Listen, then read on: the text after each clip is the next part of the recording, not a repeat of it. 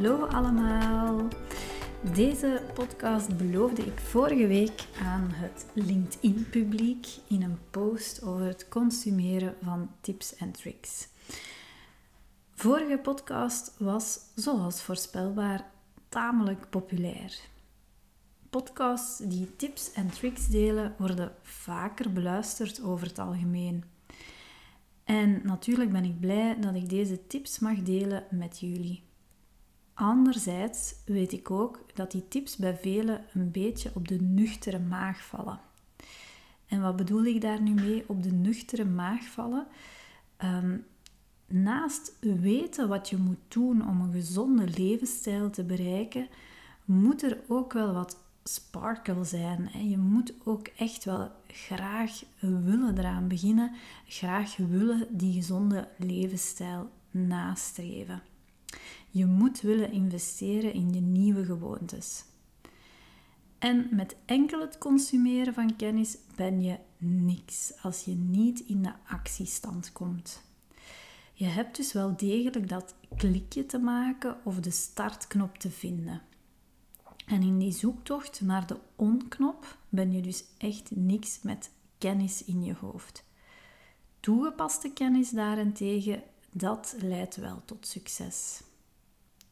Nu, heel vaak hoor ik de mensen dat zeggen van, ah, ik krijg de klik niet gemaakt, hè, dus ik kom bij jou zodanig dat jij mij kan helpen om mij in die klik um, te zetten of te duwen.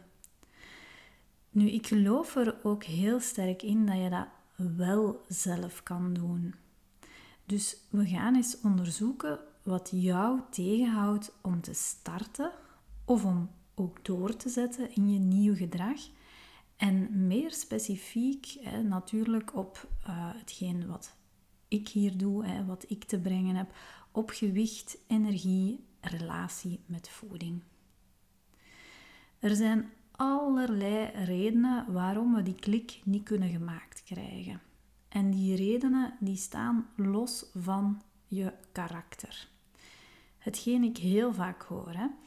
Ik had er toen geen karakter voor. Maar wat is dat toch eigenlijk voor een krakend zinnetje? Ik had er geen karakter voor of ik heb er geen karakter voor. Wil je weten wat je echt tegenhoudt? Hè?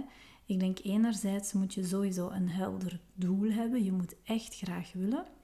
Maar er zijn nog dingen die jou kunnen tegenhouden. Dan spreken we over belemmerende overtuigingen. En mogelijk heb je daar al wel eens van gehoord. Het is een term of een begrip uit de psychologie. En eigenlijk is dat ook een beetje we maken of we kraken onszelf. Ik ga jullie voorbeelden geven, want dan is het meteen duidelijker. Dus hier volgt een lijstje en het is aan jou om even te voelen welke overtuigingen jij herkent. Ik heb geen tijd. Ik kan dat niet volhouden. Voor mij zal het wel weer niet werken. Ik, ik word dik van water.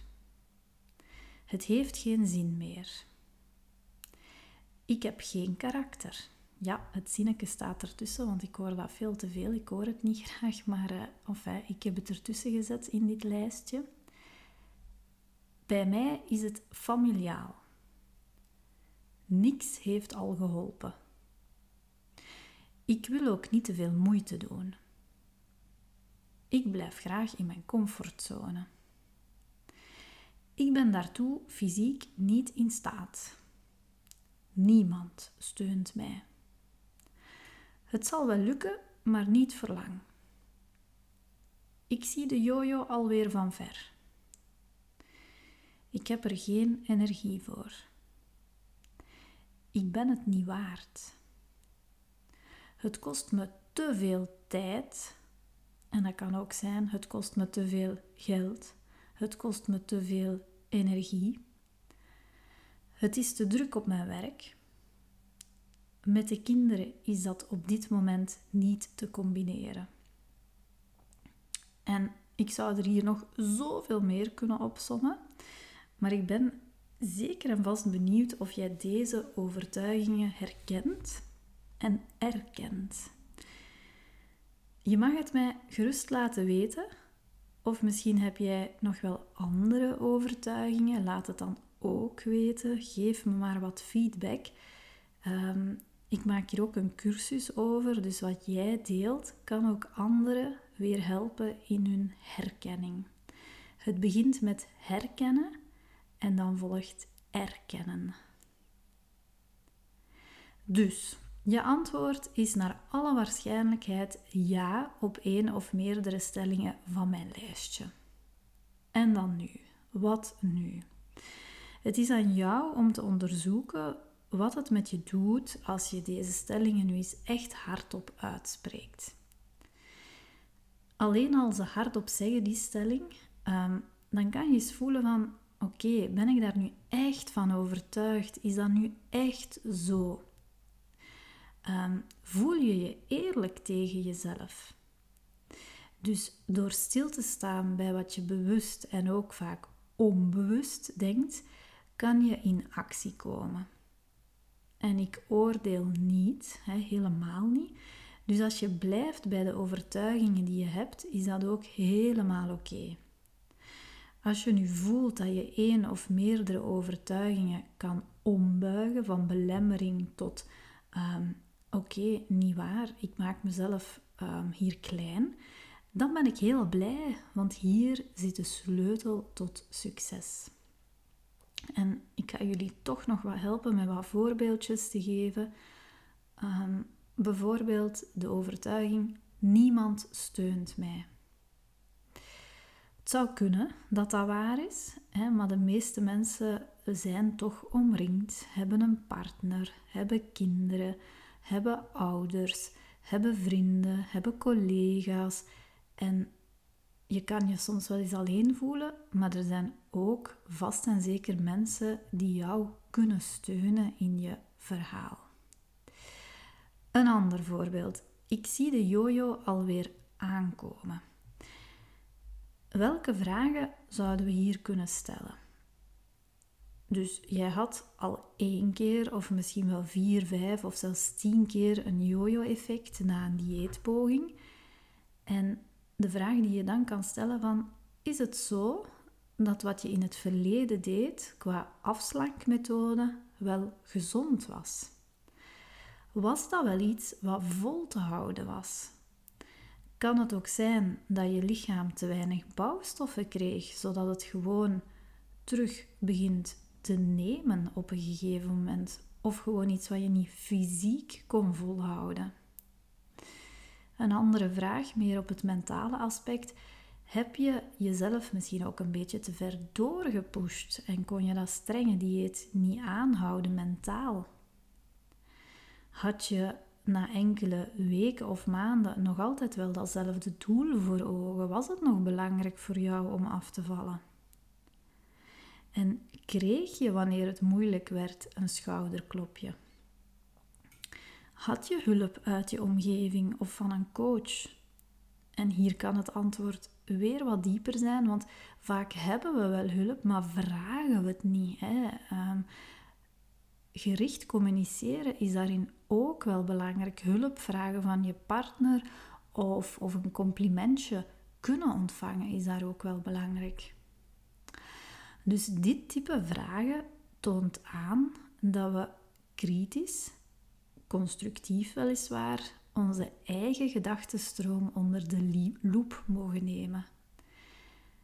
Zonder oordeel voor jezelf of op jezelf, maar in tegendeel met heel veel mildheid je ervaringen en gedachten ordenen. Ik gun het je zo dat je ziet waar je jezelf tegenhoudt. Als dit nu wat oproept in jou, dat is goed. Hè? Maar laat het even bezinken.